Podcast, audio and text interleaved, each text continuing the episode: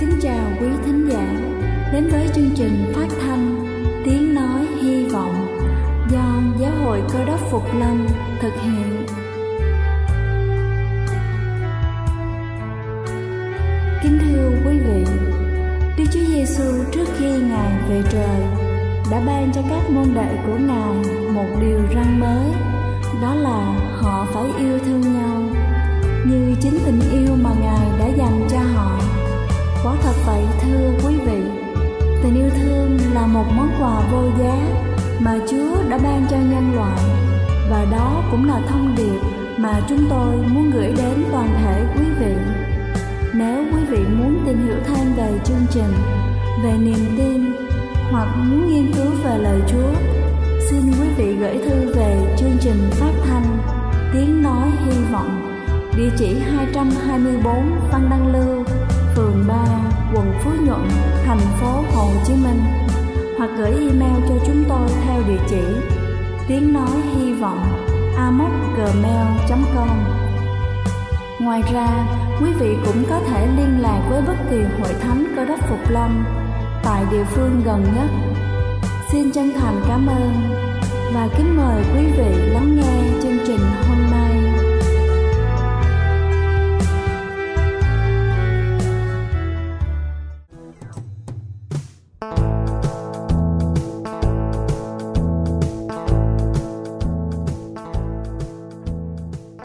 Xin ái kính chào quý vị thính giả đang lắng nghe chương trình phát thanh buổi sáng hôm nay. Kính thưa quý vị, không phải lúc nào bố mẹ cũng luôn bên cạnh con cái để bảo vệ cho sự an toàn của trẻ. Vì thế, hãy dạy chúng những điều sau và luyện tập dần thành thói quen để không bị người lạ có thể làm hại hay là bắt cóc trẻ được. Trước khi dạy con tự lập, hãy giúp con bảo vệ mình an toàn khi không có bố mẹ bên cạnh. Những biện pháp này sẽ giúp cho con có thể đoán được những hành vi của người lạ đang cố tiếp cận mình với mục đích xấu, từ đó phản xạ đúng đắn để tránh khỏi tình trạng xấu nhất. Đầu tiên đó chính là không tiết lộ tên thật của con, đây là việc của bố mẹ, không viết hoặc là đính kèm tên thật của con trên đồ đạc cá nhân hoặc là vật dụng để người khác có thể nhìn thấy, ví dụ như là cặp sách, ba lô, hộp đựng viết, áo quần, vì đây là hành động vô tình giúp cho kẻ lạ có thể tiếp cận thông tin của con một cách dễ dàng. Về tâm lý, khi một người lạ trò chuyện với trẻ, những đứa trẻ sẽ dễ dàng tin tưởng và thiện cảm với người biết tên thật của chúng. Điều này có thể dẫn đến việc trẻ nhanh chóng bị dụ dỗ hoặc là rơi vào tình huống tồi tệ nhất. Thay vào đó, hãy viết tên, hãy viết số điện thoại của chúng ta lên những vật dụng cá nhân của con để ai đó có thể liên hệ kịp thời và phát hiện ra chuyện không hay xảy ra với con. Thứ hai đó chính là cài đặt phần mềm biết được con đang ở đâu. Nhờ chức năng GPS của điện thoại thông minh ngày nay, các ứng dụng như vậy cho phép chúng ta giám sát nơi ở chính xác của con, từ đó có thể can thiệp kịp thời. Thứ ba đó chính là chạy ngược với hướng chuyển động xe của người lạ. Các bậc phụ huynh thường dạy cho con họ không được ngồi trên xe của người lạ và điều này thật sự rất quan trọng. Nhưng sẽ tốt hơn nếu con của chúng ta học thêm một điều nữa đó chính là chạy ngược với hướng chuyển động xe của người lạ.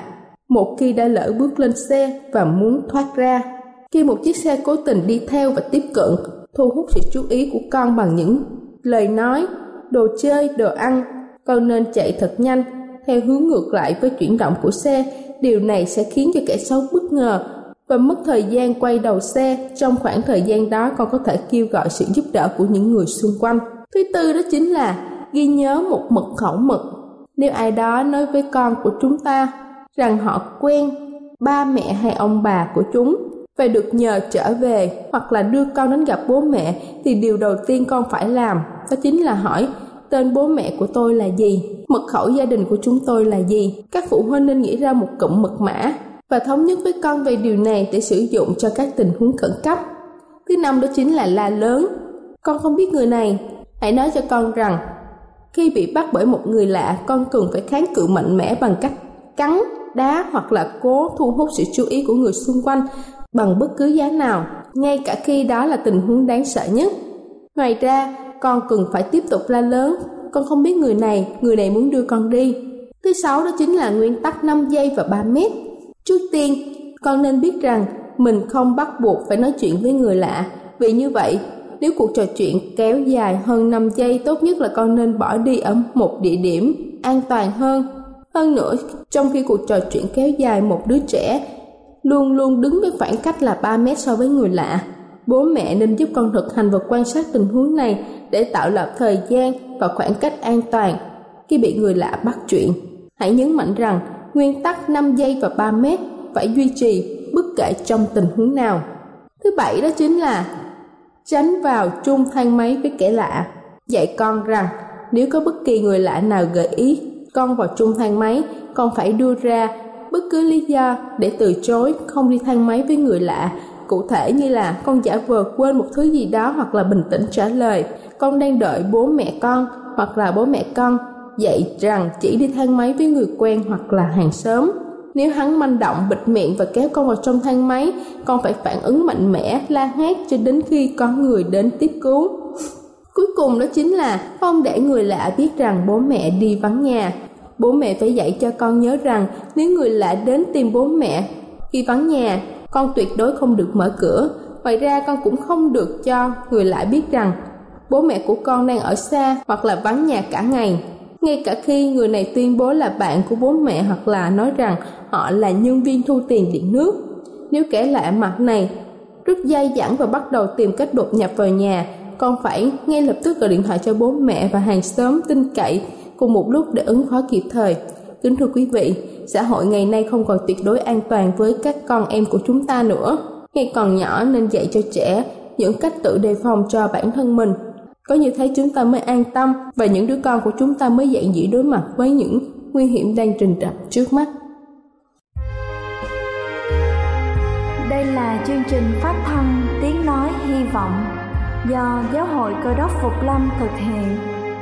Nếu quý vị muốn tìm hiểu về chương trình hay muốn nghiên cứu thêm về lời Chúa, xin quý vị gửi thư về chương trình phát thanh Tiếng Nói Hy Vọng địa chỉ 224 Phan Đăng Lưu, phường 3, quận Phú Nhuận, thành phố Hồ Chí Minh hoặc gửi email cho chúng tôi theo địa chỉ tiếng nói hy vọng gmail.com Ngoài ra, quý vị cũng có thể liên lạc với bất kỳ hội thánh Cơ đốc Phục Lâm tại địa phương gần nhất.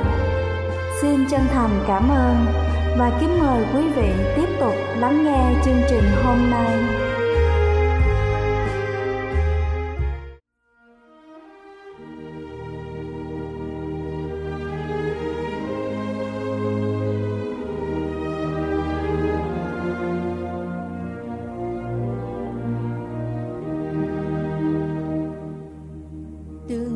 để chân bước khắp nơi trên con đường đời.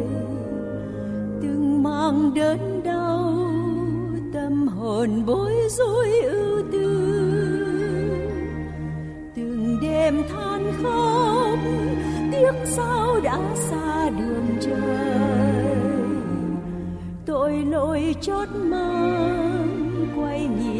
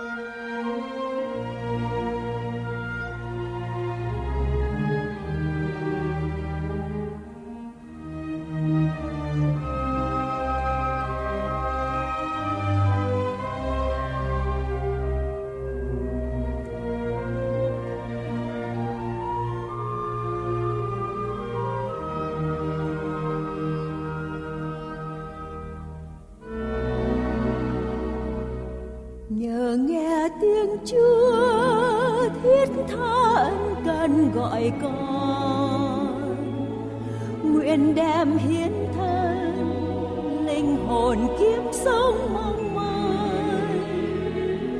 Niềm vui thanh thoát, tỏa ra tràn hoa lòng con. Nhờ ơn giáng sinh, con được chúa hóa trong lòng.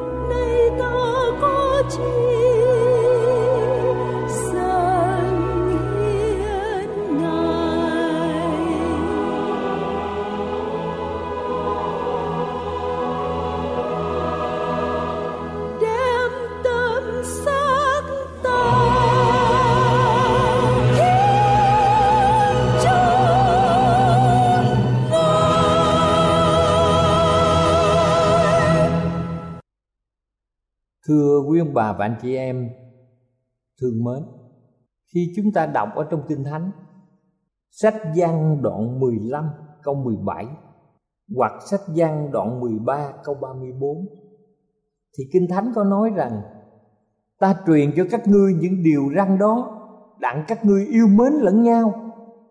Và Kinh Thánh nói rằng ta ban cho các ngươi một điều răn mới nghĩa là các ngươi phải yêu nhau như ta đã yêu các ngươi thể nào thì các ngươi cũng hãy yêu nhau thể ấy những lời này Đức Chúa Giêsu đã truyền cho các môn đệ của Ngài là các tín đồ qua mọi thời đại. Đây là một mệnh lệnh chúng ta phải yêu mến lẫn nhau. Trong văn đoạn 13 câu 34, Ngài gọi đó là gì? Kính thưa quý vị, đó là điều răng mới. Tại sao Đức Chúa Giêsu lại đưa ra nhu cầu của chúng ta là phải yêu mến lẫn nhau trong hình thức đây là một mệnh lệnh. Và tại sao Ngài gọi đó là điều răn mới? Đề cập đến câu hỏi thứ nhì, chúng ta ghi nhận rằng tư tưởng về tình yêu trong luật pháp chắc chắn không phải là một điều mới mẻ trong thời Đức Chúa Giêsu. Hầu hết mọi người đều quen thuộc về sự tóm tắt của luật pháp. Chúng ta biết rằng bốn điều răng đầu nói về chúng ta yêu Đức Chúa Trời. Và sáu điều răng sau nói về việc chúng ta yêu kẻ lân cận như mình. Ngài muốn ám chỉ rằng dân sự đã quen với số đếm là 10 điều răng và từ trước đến nay chưa hề có thêm điều răng nào nên cho là mới. Đức Chúa Giêsu có quyền làm như vậy thưa quý vị, có vì ngài đã ban luật pháp cho môi xe ở trên núi Sinai. Ngài ban cho cả nhân loại luật pháp. Và điều răn mới này có cùng hình thức như trong 10 điều răn. Đó chính là luật pháp. Và luật pháp thì không nài nỉ, Nhưng luật pháp ra lệnh. Nhưng làm thế nào có thể yêu khi bị ra lệnh? Chúng ta có thể nói với bất kỳ người thân yêu nào rằng họ phải yêu chúng ta. Vì chúng ta ra lệnh cho họ phải yêu mình. Nếu chúng ta yêu đức chúa trời bởi mệnh lệnh, thì tình yêu đó có chân thật hay không? Và chúng ta kết luận rằng ngay cả tình yêu của đức chúa trời cũng không bởi mệnh lệnh. Vì vậy, yêu láng giềng, yêu anh em mình có bởi mệnh lệnh hay không? Tại sao mà đức chúa giêsu lại chọn cái cách như vậy? Nhiều người nói rằng tôi làm điều đó vì tôi phải làm, đó là mệnh lệnh. Nhưng mà tôi không thích. Câu nói này thường nghe thấy nhiều trong đời sống hàng ngày. Nó có nghĩa rằng làm điều gì ngoài bổn phận của mình thì thiếu ý nghĩa, thiếu chân thành và mình không thích. Nhiều người nghĩ rằng sự vâng lời và tình yêu là hai việc hoàn toàn riêng biệt. Họ so sánh sự dân phục với sự buộc phải dân phục khác nhau đối với họ, tình yêu có những quan điểm khác nhau. Tuy nhiên trong kinh thánh, tình yêu và vâng phục đi đôi với nhau. Đức Chúa Giêsu phán với các môn đồ trong văn đoạn 14 câu 15 Nếu người yêu mến ta, thì giữ gìn các điều răn ta. Là một tín đồ cơ đốc phục lâm, Chúng ta được kêu gọi chú ý đến lẽ thật rằng chúng ta phải yêu Đức Chúa Trời. Chúng ta phải tuân giữ các điều răn của Ngài cùng một lúc. Kính thưa quý ông bà chị em, Có hai em bé đang chơi ở một góc phố. Rồi có một người đàn ông kêu một em lại và bảo rằng, hãy lao dùm dài cho tôi. Cậu bé không trả lời và bỏ đi. Cậu bé này bị chạm tự ái, vừa cảm thấy ghét cái người đàn ông đó. Kế đó người này gọi một em thứ nhì và yêu cầu giống như vậy nhưng mà cái cậu bé thứ nhì này ngay lập tức tháo dài cái người đàn ông ra và nói dạ khi xong rồi ba cho con tiếp tục chơi nhé. Thưa quý vị, cũng một yêu cầu, cùng một thời gian, cùng một góc độ. Đối với em thứ nhất, lời yêu cầu này là một sự sỉ nhục. Nhưng đối với em thứ hai thì lời yêu cầu này là cơ hội để làm vui lòng. Tại sao vậy? Bởi vì em này chính là một người con nghe lời cha của mình.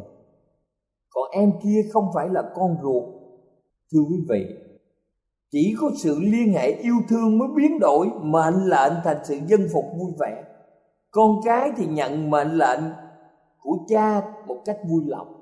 Vì vậy khi chúng ta dân phục đức chúa trời, thì chúng ta nhận thức rằng ngài là cha chúng ta. Và ngài có quyền ra lệnh cho chúng ta.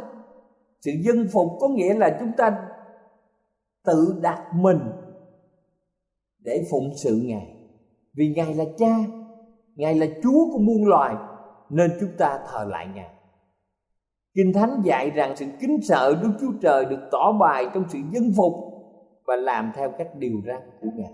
Đó là sứ điệp của thiên sứ thứ nhất Trong Khải quyền đoạn 14 từ câu 6 đến câu 7 mà chúng ta đã biết. Từ ngữ sợ ở đây không có nghĩa là khủng khiếp nhưng có ý nghĩa là kính mến và chiêm ngưỡng. Có một điều chúng ta thắc mắc. Tại sao bổn phận chúng ta yêu lại được diễn tả trong hình thức là một mệnh lệnh? Chúng ta hãy triển khai câu hỏi này. Các nhà tâm lý học bảo với chúng ta rằng, một mệnh lệnh nhất là mệnh lệnh tiêu cực trực tiếp và có tác động liên quan đến sự mong muốn của người này với người khác. Lý do tại sao các bậc cha mẹ khi con cái ở tuổi thích nghe những mệnh lệnh hơn, làm điều này, làm điều kia, hoặc không làm điều này, không làm điều kia. Hầu hết luật pháp 10 điều răn được yêu cầu trong hình thức này. Người chớ vì muốn cho rõ ràng, Đức Giêsu va đã không cần giải thích mọi việc. Và con người chỉ chấp hành mệnh lệnh của Ngài. Ở đây Ngài phán trực tiếp, hãy yêu mến lẫn nhau. Một mệnh lệnh tích cực, nhưng cùng một ý nghĩa thẳng thắn, đơn giản, trực tiếp và không cần phải diễn nghĩa. Đức chúa giêsu quan tâm đến nguyên tắc này. Đây là một đặc tính chân thật của ngài đây là căn bản cho sự liên hệ của con người mà ngài muốn nâng cao mức độ mệnh lệnh để mọi người phục tùng. Và Ellen White giải nghĩa như sau, những đức tính tối cần thiết mà mọi con người phải có là những đức tính được ghi nhận trọn vẹn như đức tính của đấng cờ đốc. Sự yêu thương, sự kiên nhẫn, sự vị tha và sự nhân lành.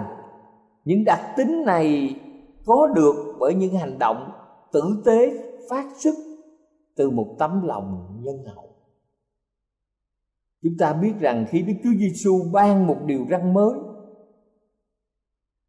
không có lửa, không có khói, không có bụi gai đang cháy như ngày xưa, lúc mà ngài ban luật pháp 10 điều răn tại núi Sinai, khói mà chúng ta nhìn thấy ngày nay chính là bom đạn tại các thành phố từ những sức tàn phá của vũ khí làm đau buồn, gây cảnh tử biệt sinh ly và ảnh hưởng đến mọi người chứ không phải khói và lửa như ngày xưa khi Chúa ban luật pháp cho nhân loại.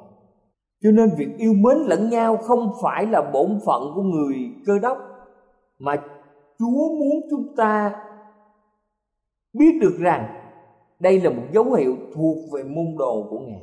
Bởi điều này mà mọi người biết đến. Một dấu hiệu có ích lợi khi một người muốn phân biệt giữa một sự bắt chước và một sự có thật. Tình yêu thánh quá mà dành cho nhau thì thiên liêng. Trong việc lớn lao này, người cơ đốc yêu mến lẫn nhau, giữ được sự dịu hiền, nhân từ lễ độ của người cơ đốc và gắn bó tình anh em trong sự bao bọc của Đức Chúa Trời nhận thức được phẩm chất mà Ngài đã đầu tư cho nhân loại. Chúng ta sẽ có lợi ích khi theo nguyên tắc này. Một đời sống khô khan cách biệt không có tình thương thì không phải là một đời sống nên thánh và hoàn toàn không giống đời sống của đấng cơ đốc. Thật vậy, một người sống một cách khô khan, họ sống một cách biệt và không có tình yêu thương, thì không phải là một đời sống nên thánh. Sự thánh hóa chân thật, hiệp một giữa người tín đồ thuộc đấng cơ đốc, hiệp một lẫn nhau trong sự cảm thông, thật là một sự dối gạt lớn. Nếu một người có đức tin về đời sống vĩnh cửu mà không có tình yêu thương của đấng cơ đốc ở trong lòng, một người yêu đức chúa trời và yêu kẻ lân cận sẽ làm trọn tình yêu và sự sáng. Đức chúa trời ở trong người, đấng cơ đốc thương yêu. Đức chúa trời ở trong người, và những người cơ đốc sẽ thương yêu với những người chung quanh như những linh hồn quý giá, vì đấng cơ đốc đã chết thai cho mọi người. Không thể nào có những người cơ đốc thiếu sự yêu thương, vì chúa chúng ta là chúa của sự yêu thương cho nên tình yêu mà Chúa muốn cho chúng ta bày tỏ cho mọi người đó là gì? Đó là tình yêu lâu bền. Mà trong gian đoạn 13 câu 34 ghi lại lời phán của Đức Chúa Giêsu, các ngươi phải yêu nhau. Điều này có nghĩa là Đức Chúa Giêsu muốn tình yêu của chúng ta dành cho nhau phải tiếp tục và không bị gián đoạn.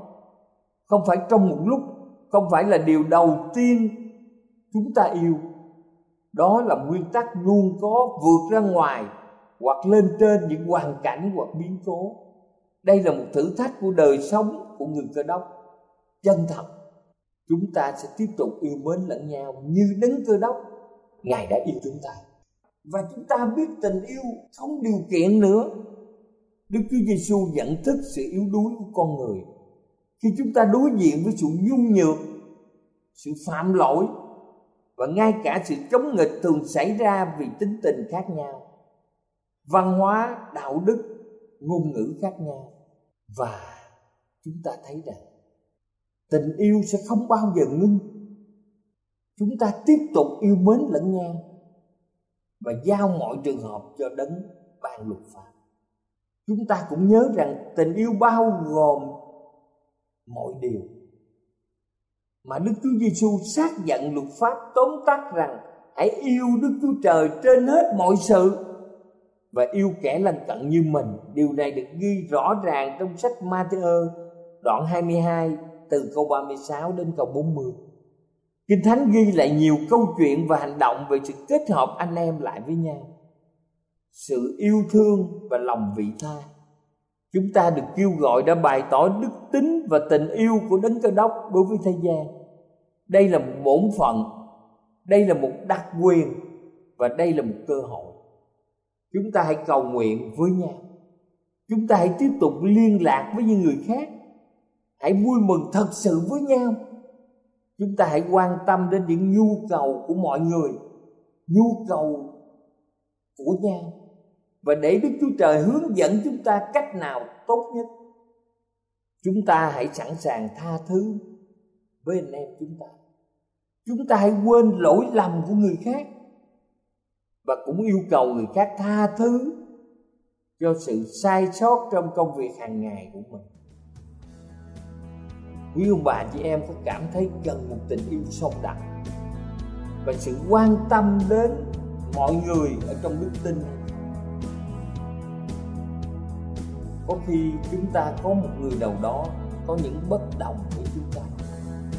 Chúng ta hãy để đức thánh linh giúp chúng ta cải tiến cuộc đời của mình.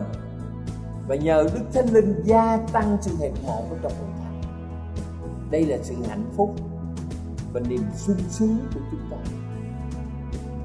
Thưa quý vị, hãy yêu Đức Chúa Trời trên hết mọi sự. Và chúng ta hãy yêu kẻ lân cận như mình cầu Chúa ban phước. Cầu Chúa ngài gìn giữ. Cầu Chúa ngài giúp đỡ để mỗi người chúng ta biết quan tâm đến nhu cầu của nhau và để Đức Chúa Trời hướng dẫn chúng ta làm cách nào tốt nhất chúng ta tha thứ, quên lỗi lầm của người khác và hạnh phúc thôi người khác cũng tha thứ và quên những lỗi lầm của chúng ta. Cầu Chúa ở cùng và những Thánh Linh ban phước cho cuộc đời của mỗi người chúng ta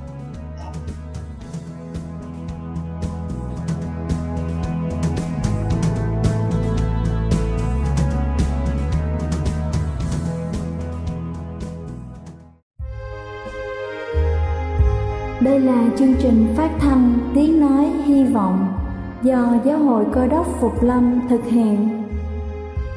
Nếu quý vị muốn tìm hiểu về chương trình hay muốn nghiên cứu thêm về lời Chúa, xin mời quý vị gửi thư về chương trình phát thanh Tiếng Nói Hy Vọng, địa chỉ 224 Văn Đăng Lưu, phường 3, quận Phú Nhuận, thành phố Hồ Chí Minh hoặc gửi email cho chúng tôi theo địa chỉ tiếng nói hy vọng amos@gmail.com. Ngoài ra, quý vị cũng có thể liên lạc với bất kỳ hội thánh cơ đốc phục lâm tại địa phương gần nhất. Xin chân thành cảm ơn và hẹn gặp lại quý vị trong chương trình lần sau.